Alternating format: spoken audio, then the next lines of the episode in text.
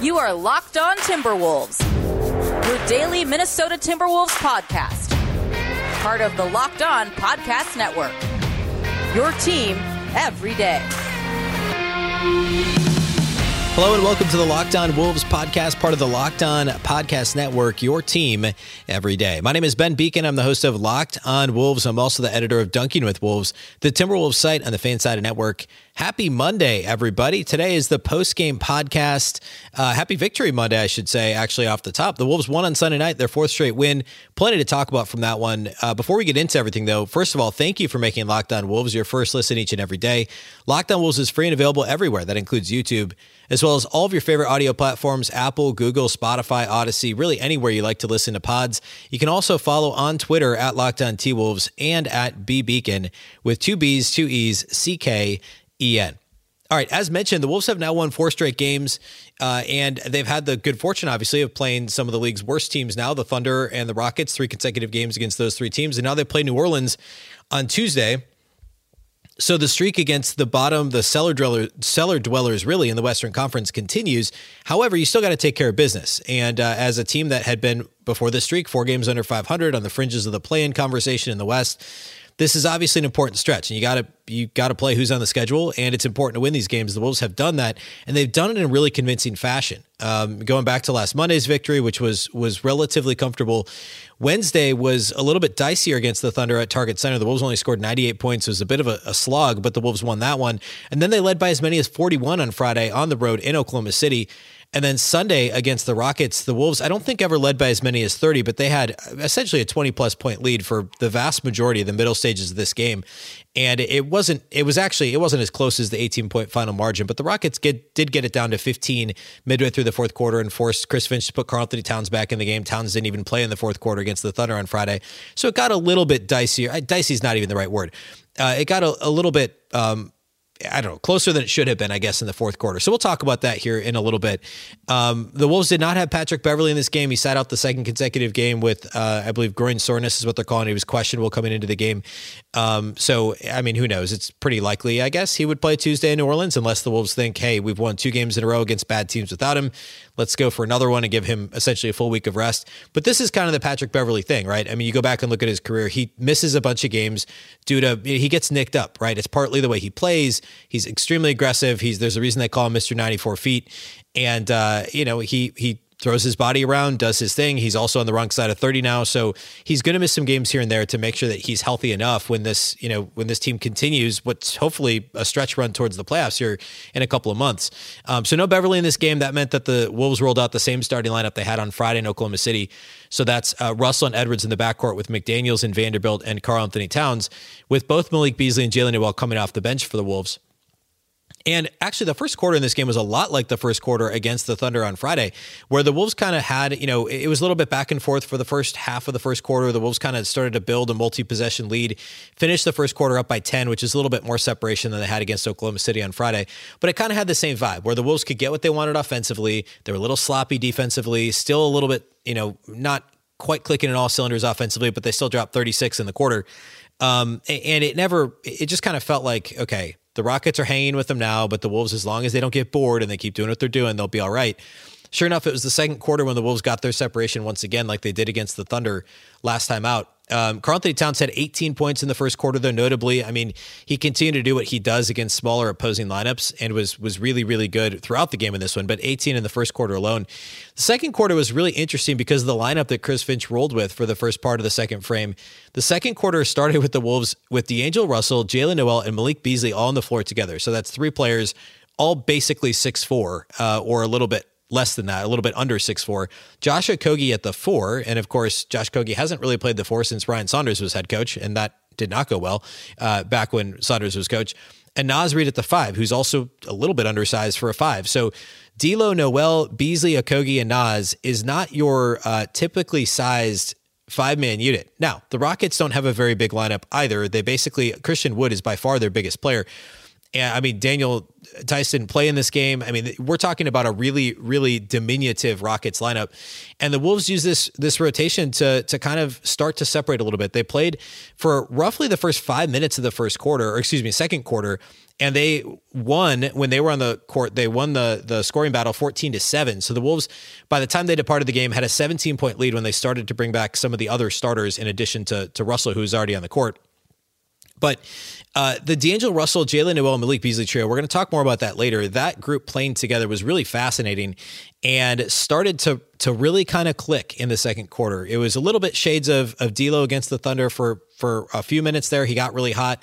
He and Nowell, though play off each other so well, and well, the three of them together, D'Lo, Nowell, and Beasley, are all not great perimeter defenders, but have all been improved this year. Having Josh Okogie on the floor with them allowed the Wolves to try some different things defensively, and it worked really well. So we'll talk more about that later. But that lineup played nearly half of the second quarter together, and the Wolves had a 17 point lead when when uh, Finch started to to shuffle that lineup a little bit.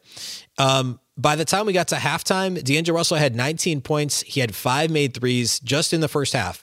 Uh, so again, a little bit shades of the game against OKC on Friday, where D'Lo and Cat each kind of took turns taking over the game and Minnesota at halftime had a uh, had a 21 point lead. They never really looked back. Again, they built the lead up to as many as I think it was 28 at one point. Uh, it just kind of fluctuated between like 22, 26, 27 points, and that was kind of the rest of the game. Houston did put up a little bit of a fight late, mostly because the Timberwolves defense completely. I mean, they just the Wolves basically stopped trying on defense uh, at one point, and Houston finally started to make some open shots. It wasn't it wasn't super encouraging to see the Wolves relax that much, but it didn't really matter because Houston has such a terrible defensive unit themselves. The Wolves literally got whatever they wanted all night long. They shot 51% from the field, scored 141 points, their season high in points, uh, and second most, I believe, in franchise history. The record uh, previously, or still, I guess, is 144 for a regulation four quarter game for the Wolves uh, in terms of points scored. So the defense late wasn't ideal uh, from Minnesota, but uh, overall they were able to hold off the Rockets, keep them keep this from getting any closer than 15 points. And even though Towns had to come back in the fourth quarter, he still only played 33 minutes. Russell played 33. Edwards played 34. So um, not you know they, they got each of those guys a few additional minutes of rest, which was good to see. I want to spend uh, the next segment doing key takeaways like we always do. I have four from this game, so we're going to go ahead and launch into that before we get into individual studs and duds later on in the show. First though. Let's talk about our friends over at Built Bar. It's finally the new year. And uh, I guess we're a little more than a week now into the new year. So hopefully you're into your New Year's resolution. If yours is about getting fit or eating healthier, make sure you include Built Bar in your plan. Built Bar is the protein bar that tastes like a candy bar, in a lot of cases, even better than a candy bar. Built Bar makes it easier to stick to your resolution because it tastes so good, you'll want to eat it. Unlike other protein bars, which can be chalky or waxy or taste taste really like a chemical spill. You want to eat healthy but it just gets boring. By like week three, you might be thinking, this is not worth it. Where's the chocolate? Well, Built Bar has you covered because Built Bars are covered in 100% real chocolate. Most Built Bars contain 130 calories, 4 grams of sugar, just 4 net carbs, and 17 grams of protein. Compare that to your normal candy bar, which usually has around 240 calories, 30 grams of sugar, and dozens of net carbs. Here's an idea for the new year. Go to all your secret treat stashes at home, in the pantry, at the office, in the car, wherever they might be. Throw out all of your sugary or calorie filled treats and replace them with the fantastic Built Bars. So when you're craving a snack or a treat, you can reach for something that's healthy and it tastes incredible. Even if you're not a huge fan of working out, you can at least eat something that tastes good and is good for you. That way, when you enjoy a delicious Built Bar, you can almost almost counted as a workout. There's so many flavors to choose from, from coconut almond to peanut butter brownie, raspberry, cookies and cream, salted caramel, mint brownie, and many, many more. In fact, Built is always coming out with new limited time flavors, so check out built.com often to see what's new. Go to built.com, use promo code LOCK15 to get 15% off your quarter, your order. Again, that's promo code LOCK15 for 15% off at built.com.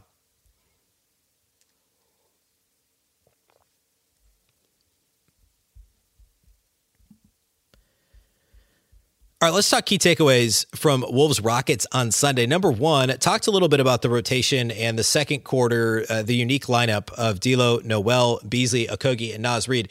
But again, going back to that Russell, Nowell, Okogie trio, it's really fascinating. Um, and and I guess you could include Beasley in there and talk about the four of them.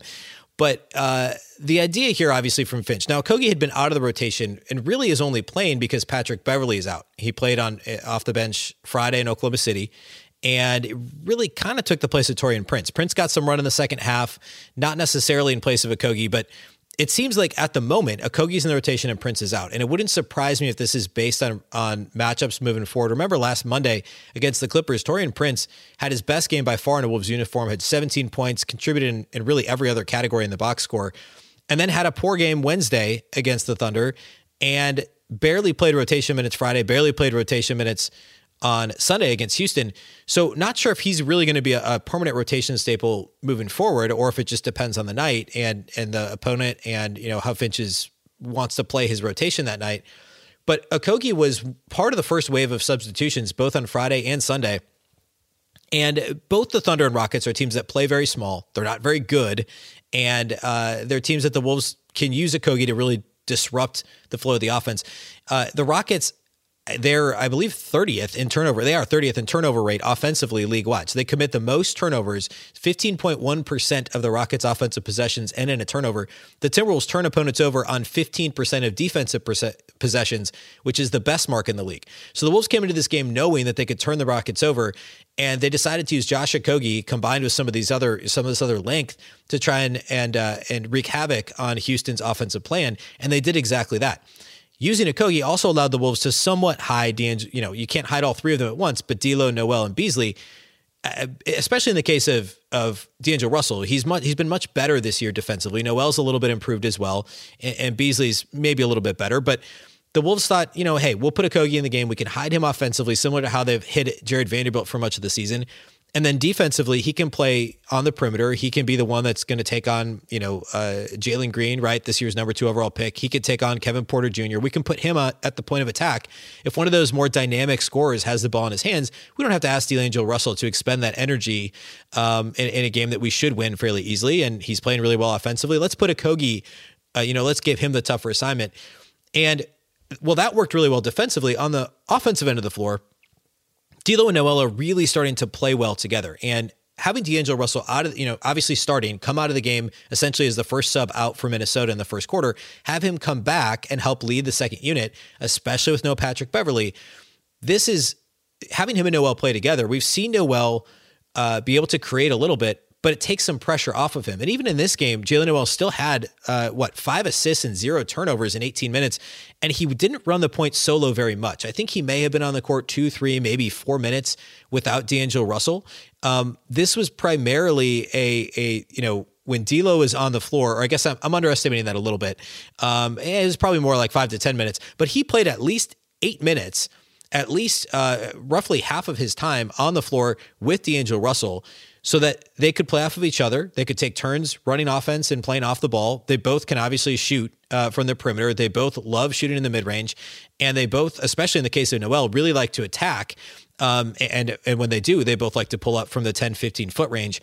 And their games play so well together. And Nowell's been a very underrated passer for his NBA career. He's finally getting the opportunity to showcase some of that skill. I mean, he had a bounce pass in transition in the second half of this game that was just perfectly threaded the needle and hit uh, D'Angelo Russell, or I guess that was it was uh, was it second half? I think it was second half, and hit. Uh, um, I think it was Anthony Edwards in the open floor for a dunk in transition. Just a phenomenal pass. And we saw a couple of, of, passes in the half court, specifically between Russell and Nowell, that were extremely impressive. And there just seems to be a synergy and a chemistry building between those two players. So I thought this was a really interesting lineup. It won't work every night. Um, but again, the Rockets being as small as they are, Finch more than happy to play small if he needs to, even though his preference is to generally play big. The depth on this roster is allowing him to play small. And so I think we'll see more and more of that depending on matchups moving forward. Like, for instance, I don't think that's necessarily going to work against New Orleans on Tuesday, uh, but we'll talk more about that as we get closer to that, uh, I guess on tomorrow's show, on Tuesday's show. All right. Uh, second key takeaway for me, Karl-Anthony Towns is, is finally beginning to be appropriately aggressive against much smaller teams. We saw this against the Thunder on Friday. He played less minutes, so he ended up only scoring 19 points, but he had that big third quarter against Oklahoma City. And in this game, he had 18 in the first quarter, had 40 for the game, obviously a season high for Cat.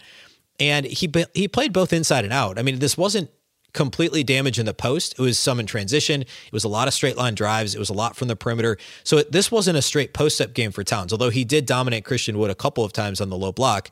Uh, at one point, Wood flopped and tried to draw a charge. Towns just scored right over him. There were a couple of those t- type of plays, but he did really, he scored at every level and scored on straight line drives, you know, face up situations from the perimeter a couple of times as well. He was 15 to 25 from the floor, four of six on three point attempts, and six of eight at the line. 40 points, nine rebounds, seven assists, only two turnovers, and only two personal fouls for Karl Anthony Towns in this game. I don't believe he got called for a single offensive foul. Um, and of course, against Oklahoma City on Friday, he actually fouled out um, or no, I guess I guess that was Oklahoma City game Wednesday. He fouled out of on Friday. He was called for a pair of offensive fouls in that game. He was called for three against Oklahoma City when he did foul out on Wednesday. So five offensive fouls in two games against a team that tried to guard him with smalls essentially. Uh, he avoided it completely in this game against Houston, and the Wolves just they didn't put him on the low block as much. And I think that was likely a conscious decision by Chris Finch to allow him to to do damage from multiple areas on the floor instead of having in his head like, okay, I've got to beat this small guarding me. When he gets, you know, he uses his off arm and he tries to pin the defender, or he simply runs them over, or he gets the elbows up, um, or you know, or that's usually what happens to him. And he ends up getting called for these offensive fouls against smaller players. The Wolves avoided that by not putting him exclusively in the post in this game. Not that he's ever exclusively in the post, but they put him in the post less than they had against Oklahoma City. I thought that was genius by Finch and a fantastic game from Karl Anthony Towns. Good to see him dominate a team that he should dominate. All right, next takeaway this is something we've kind of touched on a lot throughout the season, and I talked about it a lot before the season. But the depth of this roster, again, is so apparent. Even without Patrick Beverley, this team goes 9, 10 deep, where you feel really comfortable about all these guys being on the court. This was not Naz Reid's best game, for instance, but generally, he's a really good backup center. And I mean, you've got both Malik Beasley, Jaylen Nowell coming off the bench, Josh Okogie and Taurean Prince, if they can be interchangeable pieces depending on the matchup. If you need a little more offense in Prince's case or length, if you need just some more defensive tenacity and um, you know, overall hustle, then Josh Okogie's your guy. This is a flexible roster with multiple guys that can play multiple positions, and you've got some length at de- you know defensively for, in regards to Vanderbilt and McDaniel's and even Patrick Beverley when he's available.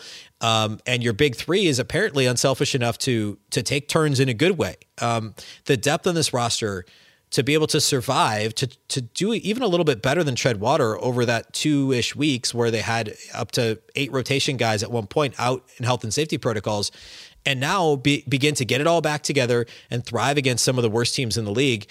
Um, that's a testament to the depth of this roster and also the way that Chris Finch has managed the rotation. And then along with that, I guess this would be my last takeaway uh, is is taking care of business. I said this a little bit off the top. Um, I mean, the Wolves the Wolves should beat these teams, right? They should beat a banged up Clippers team with no Paul George and obviously no Kawhi Leonard. They should beat the Thunder two out of two times. They should beat the Rockets. They should beat the Pelicans on Tuesday, although they're one and one against them this year. Remember, they lost to them in the third game of the year way back in October. This is a really soft part of the schedule. And, and I get that that's where the Wolves are doing this damage, and, and it's easy to be cynical about that. But these games count, and they've now won three consecutive games by multiple possessions by eight points or more, and or excuse me, four consecutive games by eight points or more, and three of them by 18 points or more, three of the last four games. Um, we can't penalize the Timberwolves for beating who's on their schedule. And one of the problems that this Wolves team has had over the past couple of seasons, they've had a lot of problems, obviously, but they don't beat the teams they're supposed to beat. Even when they weren't very good, there were still terrible teams that they should have been beating with Karl Anthony Towns healthy and on the floor, and they weren't beating them they're finally, it appears, starting to do that. Now, New Orleans on Tuesday, I don't want to count all these chickens before they hatch. They need to win that game. And then obviously it gets difficult against Memphis on Thursday, who's won, what, eight consecutive games at this point. Um, nine, it looks like they're on their way to nine as I'm recording this. They're up 20 on the Lakers. So they're going to have one at least well, I suppose they'll play between now and then. But the, at this point, they've won nine consecutive games. And then you get Golden State and the Knicks and the Hawks. And, and I know the Knicks and Hawks have been struggling, but those games are a lot harder than the Thunder and the Rockets and the Pelicans. So it's really important that the Wolves get this win over the Pelicans. They get over 500 and then they get into a, a, little bit of a tougher part of the schedule. A bunch of games on the road. Um, basically, what six of their next eight games are on the road, uh, not including the last two they just played on the road. So things are going to get tougher, but it's important to to get this last win against the Pelicans before things do get more difficult. Okay, let's close the show by doing individual studs and duds as we always do. First, though, let's talk about our friends at Bet Online. BetOnline would like to wish you a happy new betting year as we continue our march to the playoffs and beyond in so many sports. BetOnline remains the number one spot for all the best sports wagering action for 2022. It's a new year and a new updated desktop and mobile website to sign up today and receive your 50% welcome bonus on your first deposit. Just use our special promo code locked on to get started from football to basketball, hockey to boxing and UFC, right on down to your favorite Vegas casino games. Don't wait to take advantage of all the amazing offers available for 2022. BetOnline is the fastest and easiest way to wager on all your favorite sports. BetOnline, where the game starts.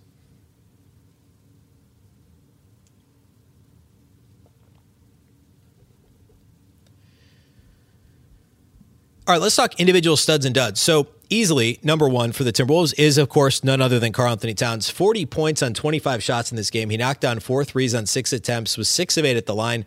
He also had nine rebounds, seven assists, and a steal, only two turnovers. So seven assists to just two turnovers. One was just a really bad uh, pass. He had the ball kind of in the high post on the right side of the floor, mid post. And I forget who the cutter was, but just a bad pass. I mean, he had an open cutter and he just airmailed it. I forget what the other one was, but um, I mean, he was making quick decisions. He was finding the open cutters, uh, open shooters on the perimeter.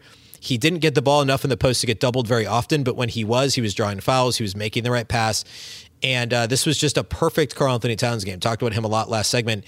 Beating up a team he should beat up. And we talked, um, or I wrote about this actually, talking with Wolves, that the Wolves had to had to beat a team like Houston, both on the glass and in the paint, which they did not do against the Thunder last Wednesday when they barely won. They were a plus 11 on the glass in this game. And uh, points in the paint, the Timberwolves were uh, let's see, they were plus 10 on points in the paint in this game. Um, now, defensively, they gave up far too many points in the paint to a team that should not have gotten them in Houston. And that was mostly a point of attack issue more so than it was a rim protection problem. The Wolves were getting beat a little too much on the point of attack late in the game. But all that to say, Towns was phenomenal and he is the number one stud from this game. D'Angelo Russell gets one 22 points, 10 assists, five rebounds. Another phenomenal game after shooting 11 of 12 in Oklahoma City on Friday. He was 8 of 14, 5 of 9 from deep. Again, uh, 19 of his 22 points were in the first half. He had five threes. All five of his made three pointers were in the first half. Double double, 22 and 10. Just one turnover for D'Lo in 33 minutes. And uh, the third stud, I haven't talked much about him yet to this point in the game in, in the podcast, which I guess uh, I, I should have. Jarred Vanderbilt, phenomenal. Career high 21 points, career high 19 rebounds. Just missed the 2020 game. Four assists, two steals, two blocks in this game, 10 of 14 shooting in 31 minutes. And I believe eight of his 10 makes were dunks. Obviously, none of his makes are ever outside the paint, but he just got dunk after dunk after dunk. The Timberwolves pick and roll game was unstoppable. And again, Houston has the worst, one of the worst, probably worst two or three defenses in the league. I think defensive rating, they're number 29 on basketball reference. Um, they're bad defensively. There's, there's no two ways about it. But the timing and spacing and the synergy and the overall cohesion that the Wolves played with in pick and roll game was really impressive. And to see this continue to grow, again, you got to play who you play on the schedule, whoever's on the schedule. And if the Wolves can gain some confidence with some of these different sets and, and some of these different things they're doing against a team like Houston, hopefully that helps them next week when they're taking on, you know, the Knicks and the Hawks and the Warriors and the Grizzlies and teams that are going to defend that better.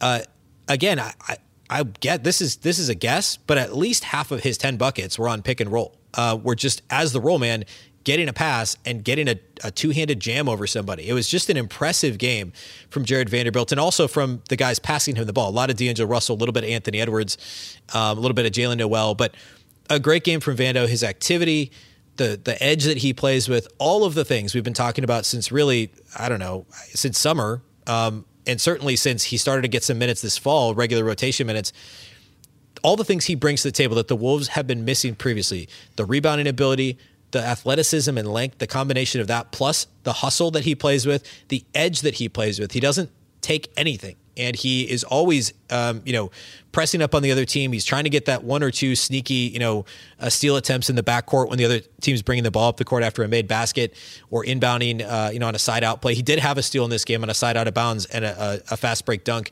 Um, just a, just a vintage Jarred Vanderbilt game, and I've said that a few times this year. This one is beyond that because he had a 20 a 21-19 game, which is not at all what anyone would have expected to see out of Vando. Um, we we talk about the Dennis Rodman comparison. I need to go and see if how many 2020 games Dennis Rodman ever had. I'd be shocked if he had one, honestly. Obviously, scoring is not Vando's thing, which is part of the reason the Rodman comparison is so easy. But he was open throughout this game for dunks, um, and and the Wolves found him, and he converted. He was also really good defensively, as he always is. So it's good to see him play as, as well as he did. Duds for this game. Uh, I'm just going to hand one out after this one, and it's going to go to Taurean Prince. It's maybe a little unfair because he saw some weird second half minutes. He only played seven minutes, was 0 4 shooting, missed all three of his three point attempts. So he got he squeezed the trigger three times from deep uh, in his seven minutes of play, and just it only tallied a rebound, and he had a turnover, two fouls in seven minutes. So not the best seven minute stint. And uh, I'm not going to give one to Naz officially because uh, he did have five rebounds. He was active defensively, but he had a bad travel, and then he compounded that by a bad foul. And then um, I think he then had an offensive foul maybe the next time down the court on a moving screen. it was a little bit of a rough stint for for Naz in 12 minutes, but um, generally speaking, the Wolves across the board played pretty well. I'll mention Anthony Edwards quick. He doesn't fit in either category, but after he had such a great game against Oklahoma City Friday, he was just quiet in this one, and it wasn't that he played poorly. Um, seven of 17 shooting, not not terrible. Um, six assists, which is great. So 19 points, six assists, three rebounds, a couple of steals, and a couple of blocks for Ant. Just two turnovers. Played well overall. Um, I mean, he just just Towns, Russell, and Vanderbilt were all so fantastic that Edwards just kind of took a little bit of a back seat in this one. But if taking a back seat is 19 points and six assists, um, I mean, that's fine, right? That's, I don't think Edwards would complain about that. I don't think the Timberwolves are complaining. They got the win, um, and it was it was just a really really fun game. All right. Uh, the Wolves, as mentioned, will take on the New Orleans Pelicans on Tuesday in the final game of, or excuse me, the third game of a four game road trip. They're in Memphis then on Thursday to take on the streaking Memphis Grizzlies. Tip on Tuesdays, 7 p.m. Central. On Tuesday's show, we will preview the game, talk Wolves Pelicans, and uh, what to expect as we haven't seen New Orleans since uh, game three, way back on October 25th. That was the Wolves had started 2 2 0. They beat New Orleans in an ugly game that first uh, or the second game of the season, and then went on to lose to New Orleans just a couple of days later. So, different New Orleans team, still no Zion uh, Williamson, of course, and uh, a little bit of a, a, a still a different looking Pelicans team, but they're playing a little bit better of late. So we'll break that down on Tuesday's show. Of course, we're here all week this week, Monday through Friday daily. So be sure that you're following and subscribe to the show. If you do make Locked On Wolves your first listen each and every day, and I sure hope that you do, thank you. Genuinely, thank you for listening to the show. A reminder that we're everywhere, including YouTube, as well as Apple, Google, Spotify, and the all new Odysee app. You can also follow on Twitter at Locked On T Wolves and at B Beecken with two B's, two E's, C K E N. All right, that's all we have for today. Thanks again for listening to Locked On Wolves, part of the Locked On Podcast Network. Remember, the Locked On Network is your local network, or excuse me, your local experts on all the biggest stories. A reminder about Locked On Bets. Hopefully, you do make Locked On Wolves your first listen each and every day. Please make your second listen Locked On Bets. It's your daily one stop shop for all your gambling needs. Hosted by your boy Q with expert analysis and insight from Lee Sterling. It's free and available on all platforms. Once again, I'm Ben Beecken. This is the Locked On Wolves podcast and we'll catch you next time.